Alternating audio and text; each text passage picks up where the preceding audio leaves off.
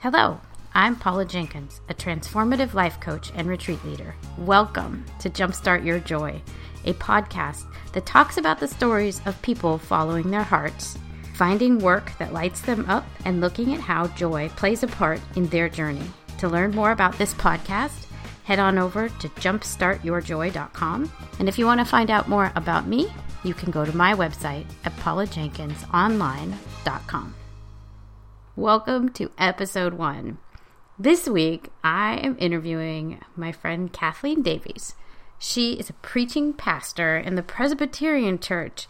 We talk about her early interest as a child in community and the stories of her mother and her aunt, the more light status of the church she leads, and what that means, um, and we talk about welcoming all people into the fullness of God's creation, marriage equality, and we talk about how the events in Charleston have propelled her into the role of being a social justice leader in Houston, Texas. You're really going to want to stick around till the very end to hear her thoughts on how you can bring your dreams into action and her top three ideas on how to jumpstart your joy.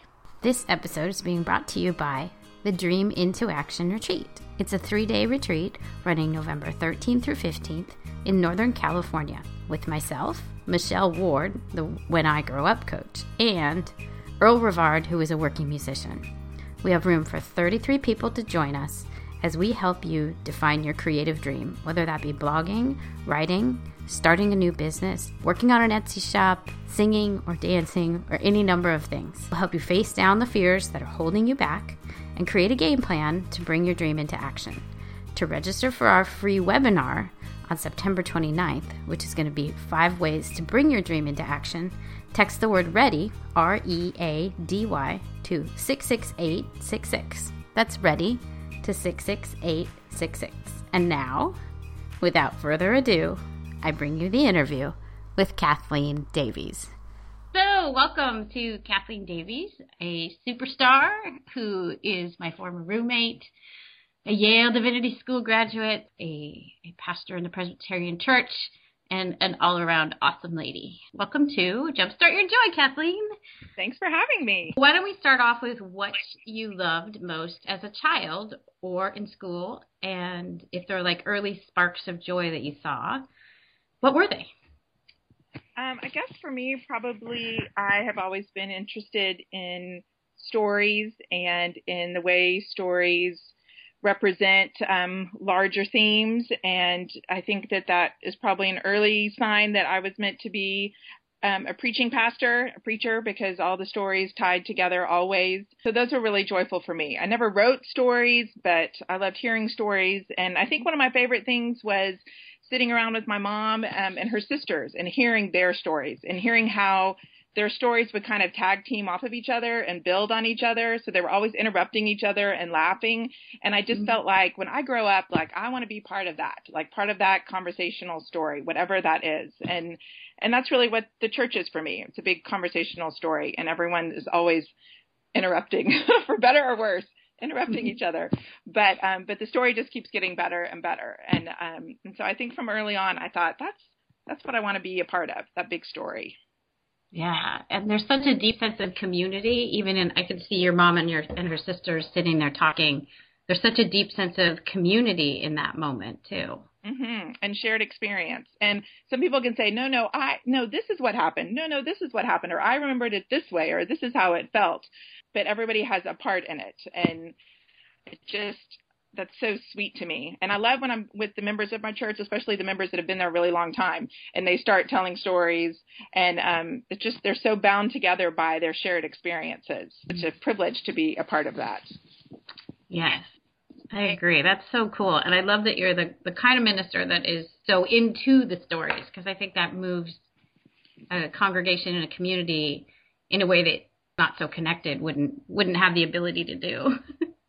well, and it's interesting to try to the church is really changing a lot and to try to help them tell a new story and and not be stuck in an old story of who they used to be. like a struggling church that was dying, or um, our church was burned to the ground five years ago. So we're, you know, are we the arson church? Are we the victim church? No, like we're the new church, like the church that's moving and growing.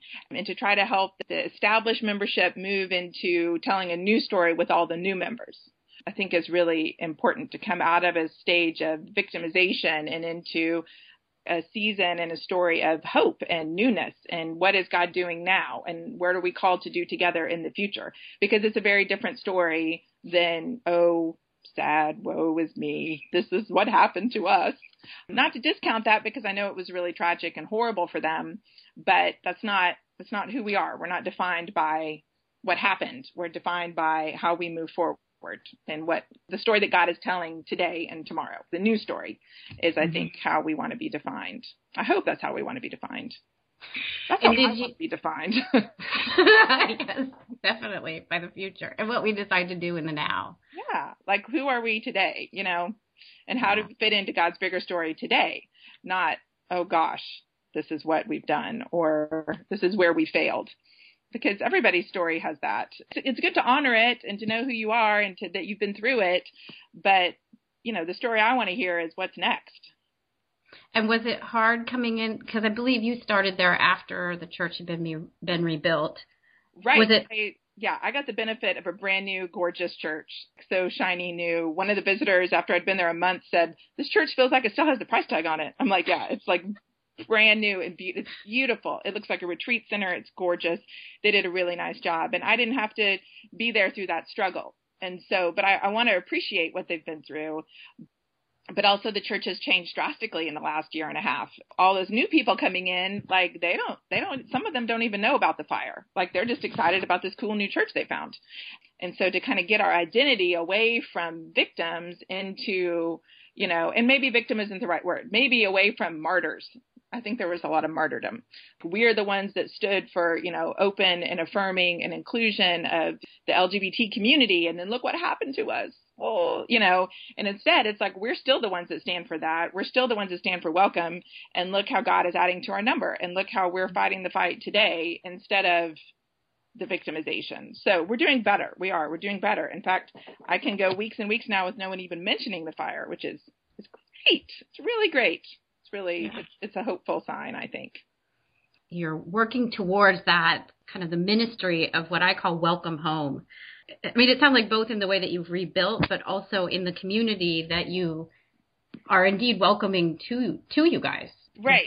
So our church is unique. So I'm part of the PCUSA. It's one of the branches of Presbyterianism, the biggest branch, um, the most historic branch, and the more progressive branch. And so we are divided into synods and then into presbyteries. And our presbytery, which is a very large presbytery, stretches from like College Station to Beaumont, if you know Texas. And so that we are the only church in that whole span, which is hundreds of miles, that is a member of the More Light community. So we're a More Light church, which is like the most open and welcoming and inclusive church you can be. So when people search for Presbyterian, gay friendly or open and affirming we're the church that pops up on your on your google search. Like we're that church. So a lot of people come to kind of see like what is that all about? Like or you know what's going on here? And then what they find is just a very welcoming sweet place. There are you know couples in the church you know heterosexual couples that have been married for 40 years and then there are gay and lesbian couples that have been together for a long time and then there are single people and then there are you know black people and hispanic people and um, we have a huge tie to the cameroonian presbyterians and so we have cameroonian mostly women. So it's just it's a very diverse church. The whole point of it is not you know we're the gay church. The point of it is that we're the church that believes that when jesus said welcome it meant everybody. So mm-hmm. whether you're you know transgender or Hispanic teenager looking for a safe place, like that's that's us. We're the safe place. That's beautiful. And and it's it's a privilege to be there. It really is. My actually I have a um a lesbian member and she says, you know, we went to the you know, the big splashy gay church, but we got tired of being reminded that we were gay. Like she's like, we know we're gay. We wanted to be part of a church that didn't have to t- remind us of that. Like that we're just mm-hmm. part of a church where we're here for church. We're not here to, you know, for a battle cry. So mm. it's an interesting, you know, it's an interesting balance of political activism and and safety. And so I, you know, I tell them on Sunday mornings, like you come back home to church and be renewed and refreshed and come to a safe place, and then we send you back out again to to fight the good fight. And it would be easier if I could just keep them all inside. I always say, let's just all stay here. let's lock the doors because it's kind of right. out there. It's a little bit scary. It is. Um, yeah, but it's it's good. It's a good fight. Well, and I love, I love because at least in my own in my own theology, and I like to think, well, at least the Franciscans that I'm a part of are of the same mindset, and I think you and I are like minded in this way as well. That really the creation is is the mark. I mean, I know there's some differences here, but that if you were created, then yes, you're you're created the way you're meant to be, and you have a reason to be here, and, and that's right. there's no there's no footnote to that. Right. There's no but that's or, the period or Right. And um, we um, had Alex McNeill come down from DC, and he's the director of More Light um, Presbyterians. And he came down to visit, and he is the first fully transgendered, transitioned person seeking ordination um, in the PCUSA, and it's just precious and um, fully supported by his home church in Asheville, North Carolina. So he came and he said, What we're doing is honoring the fullness of God's creation. And I was like, ah. Oh, that's the ticket. Like that's that's the phrase we've been looking for. Like the fullness of God's creation and whatever that may be and he said, you know, everybody has things that are closeted, everybody has things that they're dealing with, and we are here to bring things out into the light and honor the fullness of God's creation. Since then, we've all just been like, yeah, it's the fullness, not the difference, it's the fullness. And that is something that, you know, I want to be a part of. Yeah, because it's so expansive and mm-hmm. spacious to be in there in that in that realm instead of being in the fearful and kind of contracting and reactive mode. Right. Where because then you're you're exhausted. I mean, if, even if it's just by by default, like there's there's it's hard to operate in a place where you're always afraid. Um, but I, I mean, that's not the reason to get out of the space, but. Well, yeah. and I think that there is, you know, the big complaint about people are tired of churches being about what they're not, right? Like here's a church mm-hmm. saying, here we're going to tell you who we are by telling you what we're against and I'm like, no, we're going to tell you who we are by telling you what we're for, you know, and we're for radical inclusion. You know, we're against people harming each other, but, and, or themselves, but we're not, you know, we're not operating under a set of rules that tells you what we're against. That's, that's really not, that's really not helpful. Like, it's just not helpful. well, it, it does change. I mean, maybe that's something the society needs help with too, because that's, I mean, isn't it isn't it easier to always say like I well I stand against this? Right. Um, So that definitely changes the dialogue of of a people, of a town, of a society to say, well, no, why don't we just say what we're for? Right. Right. And I think especially like I'm already like buckle my seatbelt, like going into an election year, already feeling like just tell me what you're for. I'm so tired already of hearing what you're against. Hilarious the other day, found out that, you know, Donald Trump claims to be Presbyterian. So like I stood up in front of my congregation and I was like, what fresh hell is this? Like, are you kidding me? Like, what is that? You know, and everyone was kind of laughing like, oh, good grief. That's not who we want to be representing us. But he said, then he said, but I've never, you know, sought forgiveness or, you know, I hope that I don't have to seek forgiveness or something, which to me was like, well, really the bottom line of being Presbyterian is that we acknowledge our own sin and ask for forgiveness. So um, Trump being Presbyterian just seems almost silly to me. But all I've heard him say is is who he's against. And all I've heard, you know, most of them say is all they're against. And I'm like, what are you for? Yeah. What are you for? Yeah. Well, and I just I I knew there was a great Mother Teresa quote about it, so I, I quickly searched, and at least this one's gorgeous. If you judge people, you have no time to love them. Exactly. exactly. And I think that's a huge issue with, you know, the struggle for marriage equality or whatever. Like everyone's so worried about protecting something that it's not their job to protect that there's no time to love anybody. There's just yeah. no, there's no time. We um, celebrated a union in October um, before um, marriage equality came to Texas, which just happened, you know, feels like yesterday, last month. And the union, it was interesting because we got threats the night before of, you know, don't do this or else. And I was like, really? Like, what is so terrifying to you know to you about two people who've been together nine years, just standing up in front of a congregation, asking for prayers and promising fidelity? Like, mm-hmm. that's what we're doing. This this does not lessen anyone else's you know marriage vows. It's not a danger to anyone good. Like you know, fidelity is important, and we um, we believe in a faithful God of promises. So we make faithful promises to each other. That's who we are. It shouldn't evoke any fear in anyone. It should just it's just it's not something to be fearful of. Right. Well, and it's so hard because I think for some people it marriage equality what it challenges what they believe to be true. I mean, and I'm not saying that I'm not saying that's right and I come from a place of love. I mean, what could be greater than love? There is nothing. So mm-hmm. if two people love each other, then yes, it's it's meant to be, and I'm not to question that, and and I want to celebrate it too.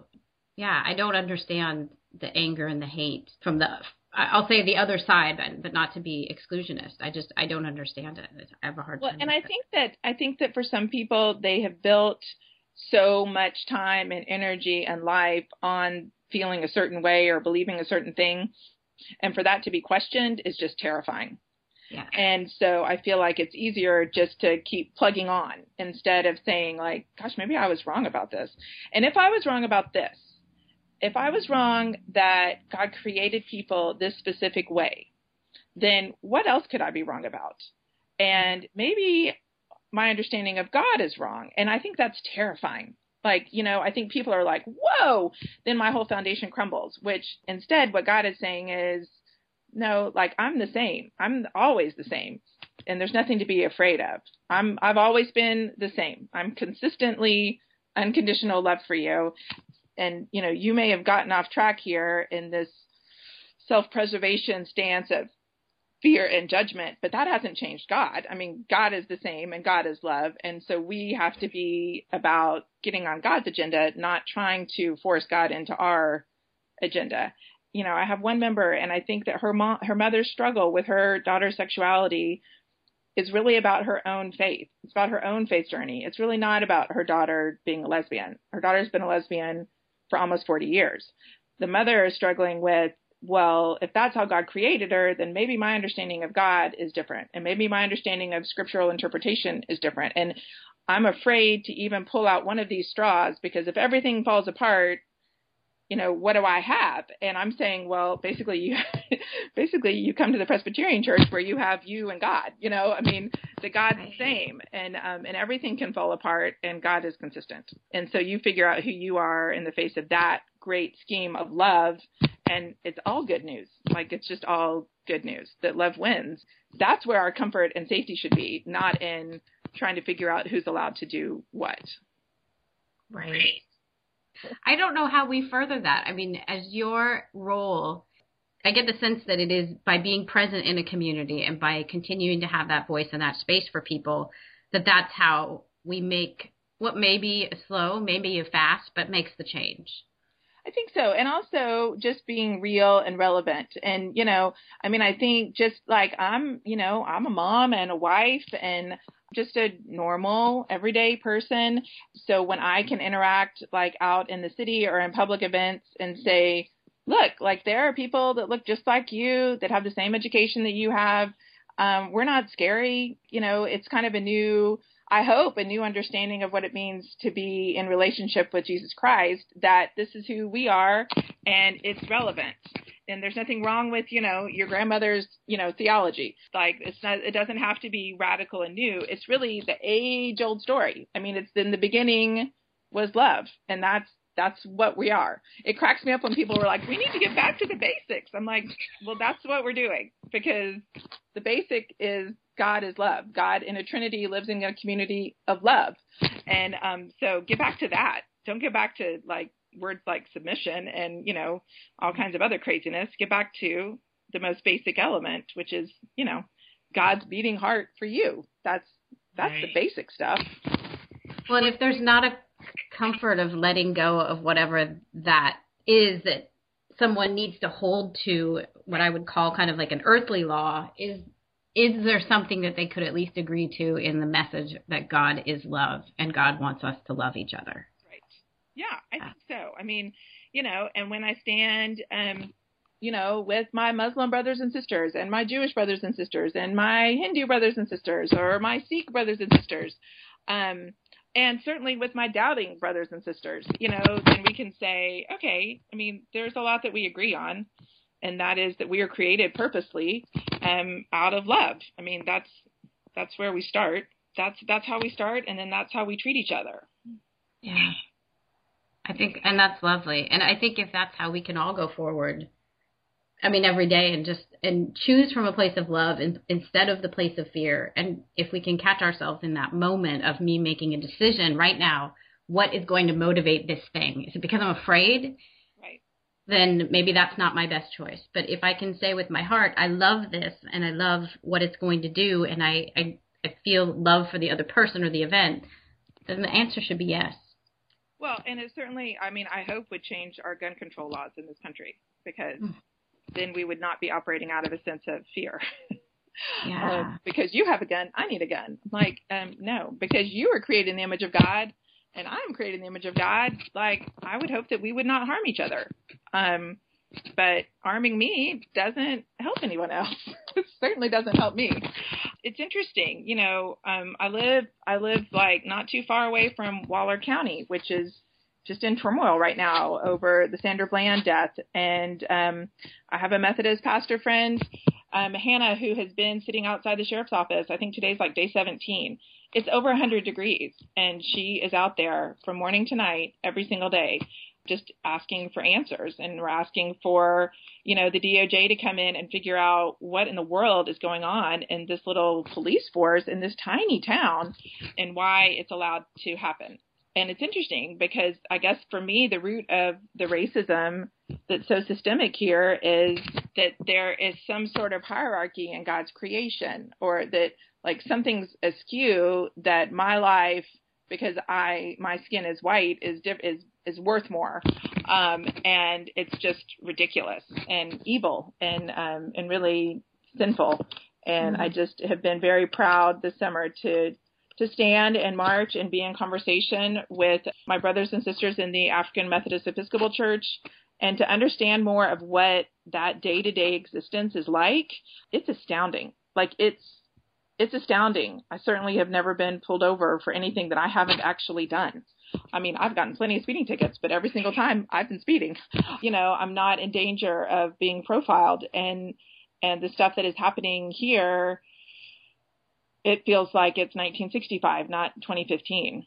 It's it's really it's staggering. And to hear or to not hear a prophetic voice coming from the church is really troubling because the church was certainly speaking out in the 60s in the 70s and 50s and mm-hmm. suddenly the church seems to be a little bit silent. And i'm like what is happening? Like this is this is injustice and and we've got to talk about it.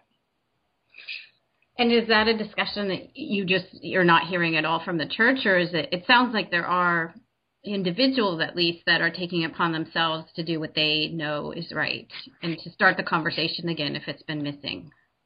Right. And there, I mean, I think there are certainly the AME church is certainly leading that discussion and they are very welcoming of our voice.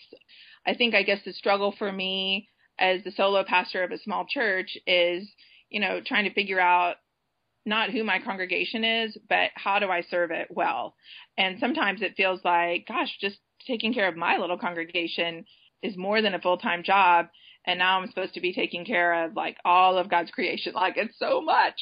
But I think that God has equipped us and that, um, and God will continue to equip us with what we need you know, I preach about it every Sunday. There's there's no way that you can preach during the summer of so much violence and not bring it up. I think it's very irresponsible to act like everything's okay.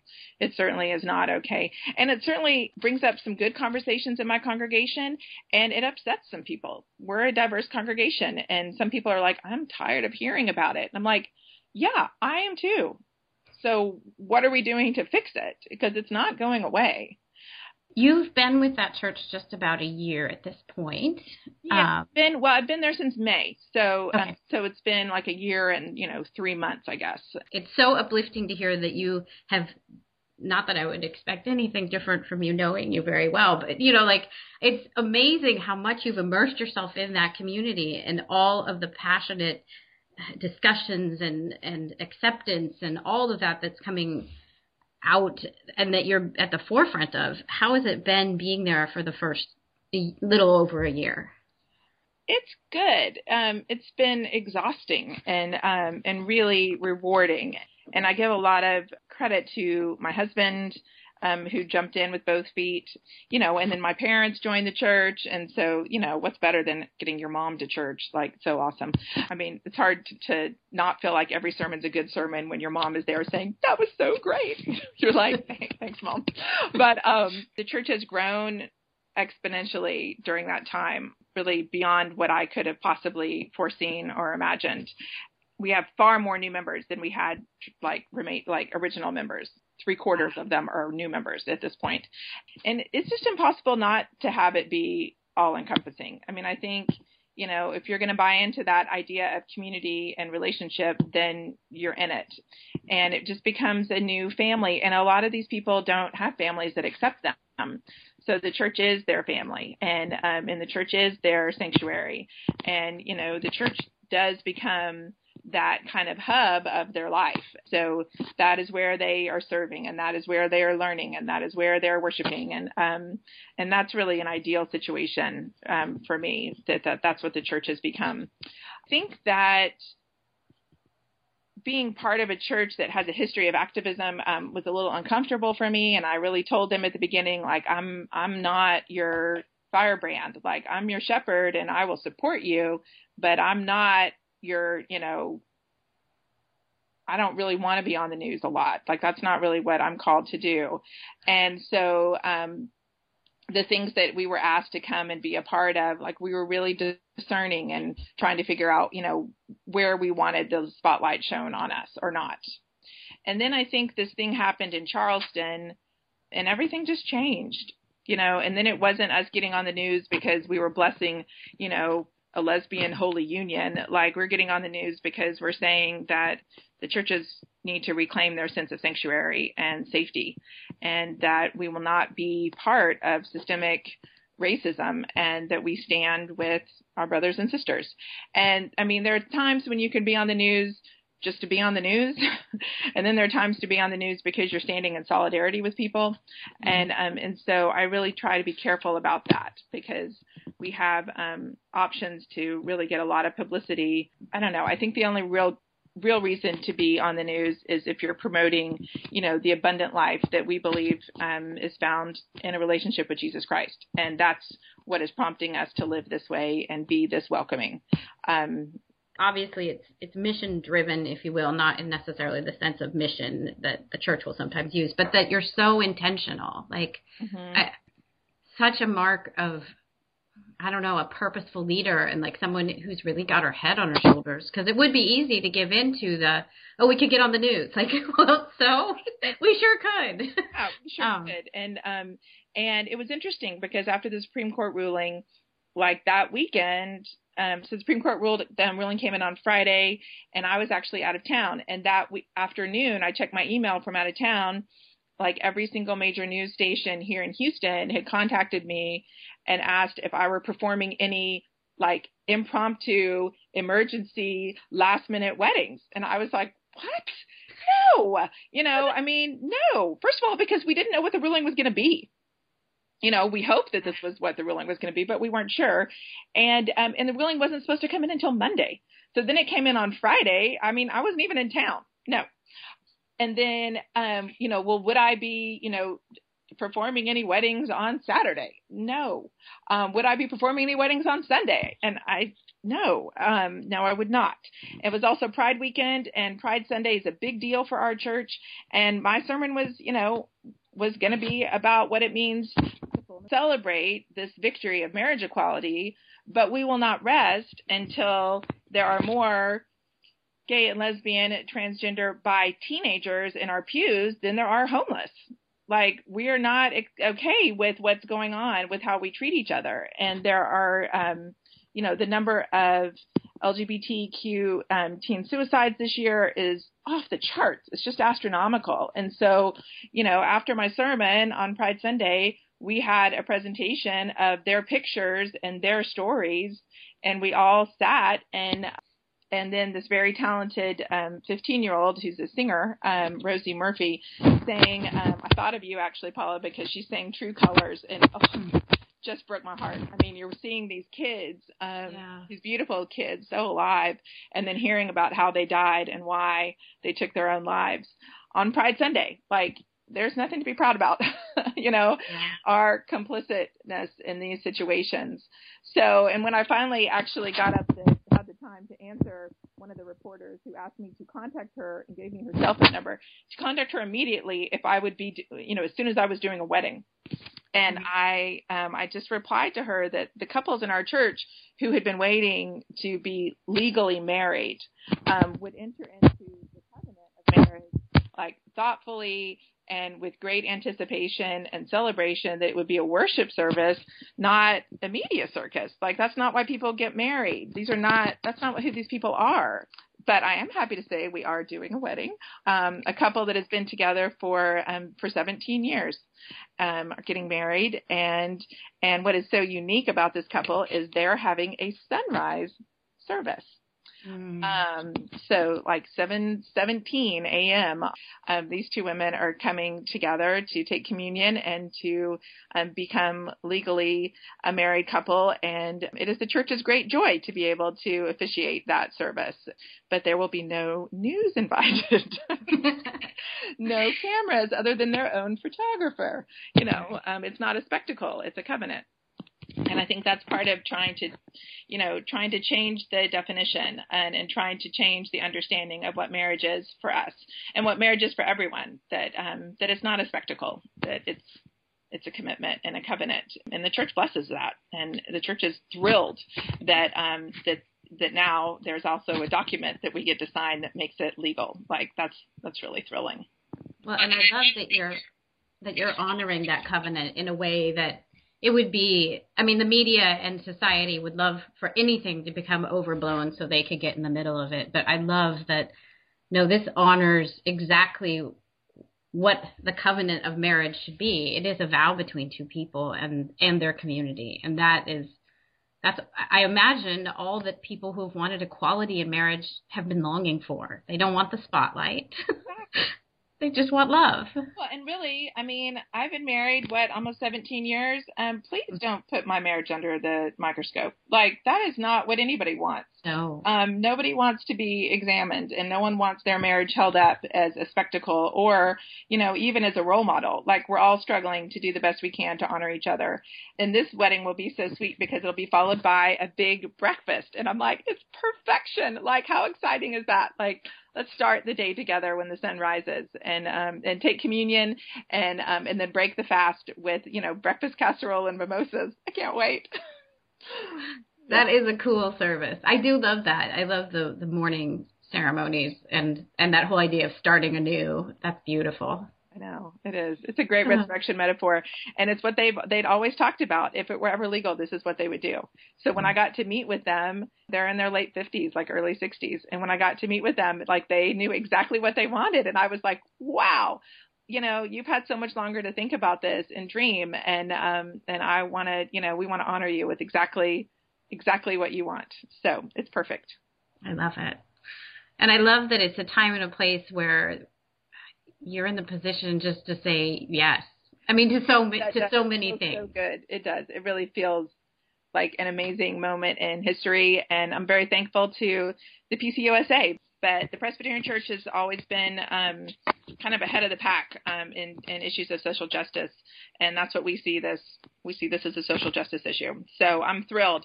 And actually, it was last summer, um, June of 2014, that our General Assembly um, elected, well, voted that um, that pastors in states where it was legal could perform um, same-gender marriages. So the Presbyterian Church has been doing that for a while in states where it was legal. I have to admit, I did not see that that I would be able to do that in Texas um, anytime soon. I was really stunned but I'm happy to say that I have a couple that went down and got a license this week.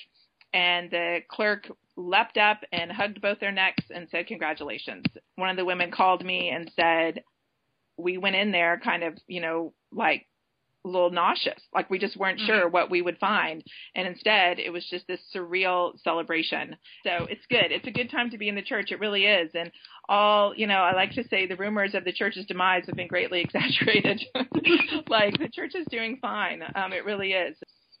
In my church, especially, I mean, if it's any sort of microcosm of what's going on, you know, around the world, um, faithful people, you know, they want something more you know, we have people that come in and say, I'm not really sure what I believe, or I'm not sure about all those miracles, or I'm not real sure about this part, or I'm not sure about the virgin birth, or I'm not sure about some of these things, but I'm feeling like I'm needing more.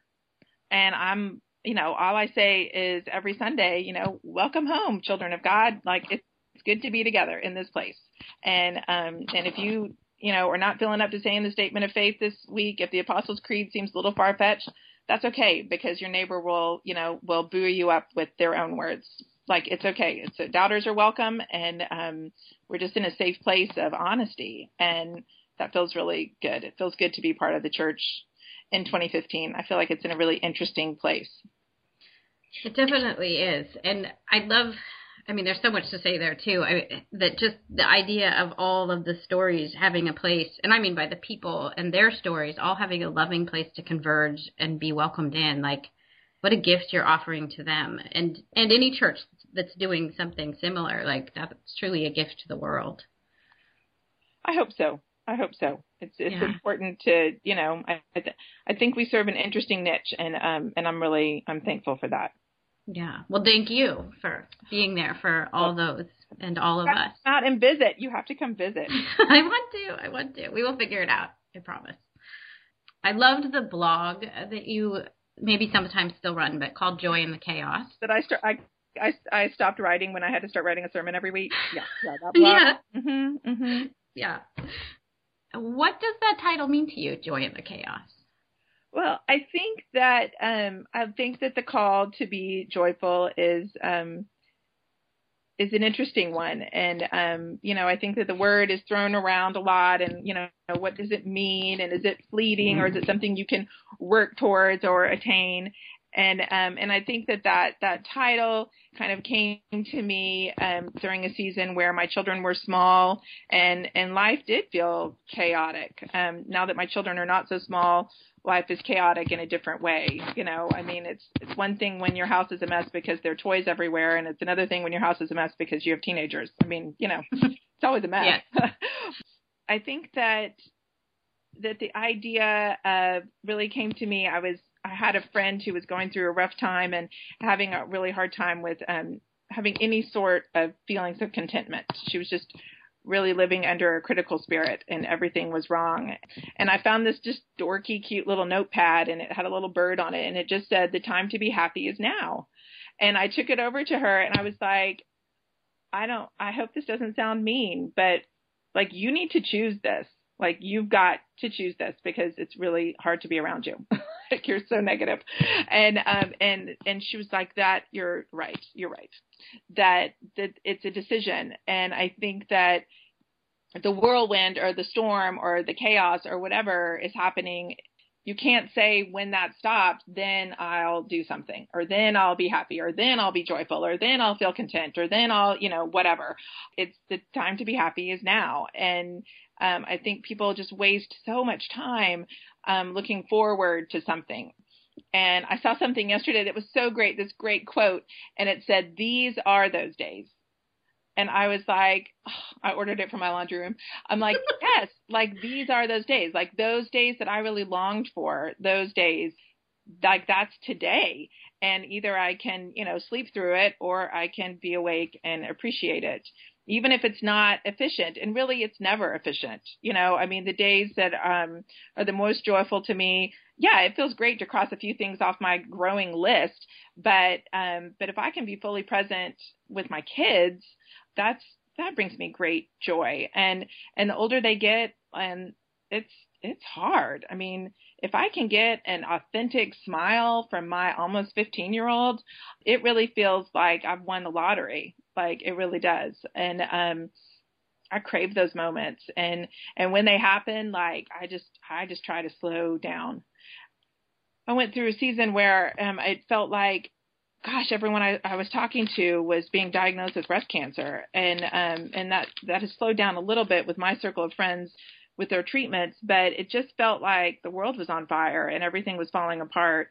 And to try to write that blog and to try to think about, you know, what is something I'm grateful for or where am I finding solace, um, even when I'm just furious. Like I'm just furious with God and I'm furious with everything. But I do believe that I was never promised safety or security. Um, what I was promised was relationship. That's what brings me joy. So I think finding joy is is something that is important not only because I'm a pastor um, and a mom and a wife and a woman, but just for my own sanity that you know I could really just just feel like I'm drowning with the bad news. And God is saying, you know, like I've thrown you a lifeline and it's called relationship. Stay in it, you know, experience some joy in that because there's really nothing better. Thank you so much. Oh. I mean, really for everything that you bring to the world because we need more of what what you what you're what you're saying and what you're leading people to and so just heartfelt gratitude to have you out there amongst us. Thank you, thank you. Of course. If someone listening has a big dream about how they could make a change in the world, what advice would you give to them about bringing their dream into action? I think that you've got to just start the conversation. And so I think that surrounding yourself with, well, and this is just good advice for anyone and any day, but just surround yourself with the smartest people you can find. It is just it's just, and really surround yourself with people who you feel are far more intelligent than you are because you really are smarter than you think. And being in those conversations, I think are are just super important. I think if you have a new idea or you know you see this opportunity or you're dreaming of this opportunity, then to talk to the people who are kind of the best at it it really stretches you. And and maybe you can you know maybe you realize oh this has kind of already been done or oh this is an opportunity or oh i need to take this special class to be proficient in this or whatever you need to do. You know there are people who know about it already and can help you i think so i think smart people super important i think trying to figure out what that looks like and then behaving and acting in a way that that equals that task, right? I think that we just diminish ourselves so much. But I think if you can walk into a meeting or a room, you know, like for you, like I am the executive director, you know, or I am, you know, this title. Time for you to recognize that in me. And I know, like for me, you know, I mean, I'm a preaching pastor, and so I preach every Sunday. So before I started doing that, really getting used to that understanding and title of what I have to tell you is important and worthy, um, it's worth listening to. So when I start talking, I don't apologize. Like, don't start with the apology and self-deprecation of, "Oh, I hope this is a good idea," or "Oh gosh, I hope you haven't heard this before." Or, this is just my humble opinion. I'm so sick of that. In my humble opinion needs to go away. There's no such thing. There's no such thing as a humble opinion. If it's your opinion, then own it. Don't act humble about it. That's ridiculous. So women need to stop apologizing for, in my humble opinion. That needs to go away. You know, if I started a sermon out with, well, here are my little thoughts. No, like I'm speaking on behalf of, you know, the cosmic God of the universe. So there's nothing little about this. You know, you've got to own what you're about. And I think that that people sense that and people are drawn to that. People are drawn to confidence. And even if you're totally bullshitting it. Like you can just be totally like, "Oh my god, I'm getting ready to pass out, but I'm going to act like I can do this." You'll you can live into that. And I think that's super important because we are just so untapped. I mean, there's so many parts of us that we're not even dealing with. We're so much more gifted and so much more I don't know. We are just so much more than we're giving ourselves credit for, and a lot of that is just because we're tired, I think, and um, and because it's just easier to watch other people do things like on TV. You know, it's just easier to watch other things happen than to you know jump into the ring yourself. But um, you know, the fact is is that, you know, you may need a certain class or you may need a certain certification. Um, and that's that's like concrete tactical things that you might have to do logistically, psychologically and emotionally and socially. Like you're ready for it. That part you need to be confident in. I think confidence just begets confidence. I think it's contagious. I think it's attractive. I think we're drawn to it like a magnet. You know, and basically you have to believe in what you're saying and what you're doing and um and have integrity with it. And um and whether that means like before I get on my conference call, like I really need to like do my hair and get dressed even if no one's going to see me because I need to like have the confidence of um of someone who's going into the workplace. Um so I am I am actually not in my pajamas during this conversation. Like I even have earrings on, you know. I'm dressed me too. You yeah, me too. Great. But I think that's important. I think that um that we discount, you know, how much our body image affects our confidence. And it's important to just present the whole package because that's what you are. Like you're selling a package, you're selling yourself. You want that to be as confidence building and as strong and sturdy as you can get it. I don't know why I said sturdy. That's a weird word. Maybe not sturdy. Complete. I'm a sturdy. I'm a sturdy gal myself, so I like to. Sturdy ladies. Just what a gal wants to be thought of. Is that Kathleen? Yes. She's sturdy. Yeah, no. yeah, there are a lot of things that I'd like to be. True or not, don't ever say that to a woman. Yeah. No, don't. That's a good piece of advice too. Sturdy isn't one of our favorites. Yeah, I love that. I love your your advice here in like owning it and and I know one of the hard things for me was like really feeling like in integrity if I'm if I'm pulling the package together and selling it. Exactly. I think there's something icky, if you will, about putting yourself out there and and doing the marketing piece. Because right. and I don't know if that's just women or lots of people, but I think the confidence piece comes into that and those those two go totally hand in hand yeah exactly okay and then our last question what are three ways you can think of okay. to jumpstart your life in the world or in other people's lives so three ways can I repeat myself from something I've already said? Maybe I guess I would start with, you know, prayer and meditation that like you really need to um, figure out like where God is calling you, and um, and if the dream is recurring, or if the same message keeps coming back to you, or if there's some consistency, then I say go for it. I think if you've had the idea like you know more than a couple of times, then it's it's it's more than just a passing fancy. Like I think it's something real. Again, I cannot discount the importance of surrounding yourself with smart people. Like I just think that that is is the tipping point for for being networked and connected. And I know LinkedIn is like, you know, the grand Taj Mahal of everything right now, and that's important. But I think having conversations with really smart people um, is far more important, and getting ideas. And um, I think also, third thing, um, I think you have to commit. I really do. And I know, like, I see you and how long you know, this has been a dream for you. And um, I think the jumping off point has got to be terrifying, but you've got to commit to it, you know, like put it on the calendar. Here's the deadline. This is what I'm doing. Um, because, you know, we tend to just be caretakers of everyone but ourselves. And those deadlines move around so much. But I think committing to something is, is hugely important. Okay, there are my three. I got it. Yay! Yes. I think those are such such wise words and i think the commitment too yeah and yeah and i think my story totally is that very thing like exactly. yeah i was doing the work so to speak but then the ownership of it like just saying well no this is right.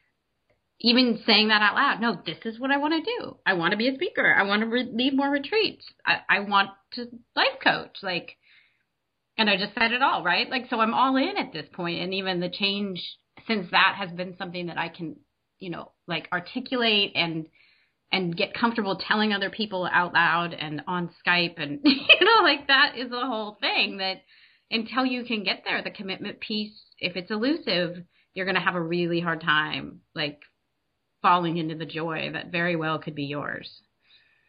Exactly. And I think for me, like You know, I think there was a time when the idea of like a reverend being in front of my name was like, that's crazy. Like, I hope that happens. And now I'm like, of course that's my title, but you have to really commit to it. I think that that is a great place to wrap it up. Kathy, it has been a total joy to have you here on this great journey. Thank you so much. Oh, you're so welcome. Have a great day. And that's the interview for today. A special thank you to my friend Kathleen for joining us on episode one. And thank you to all of you for listening in. Next week, I have a very special interview lined up with Dr. Aimee Eyvazzadeh. She's a fertility specialist and the founder of the Egg Freezing Party. You really aren't going to want to miss this one. Until then, I hope your days are filled with joy.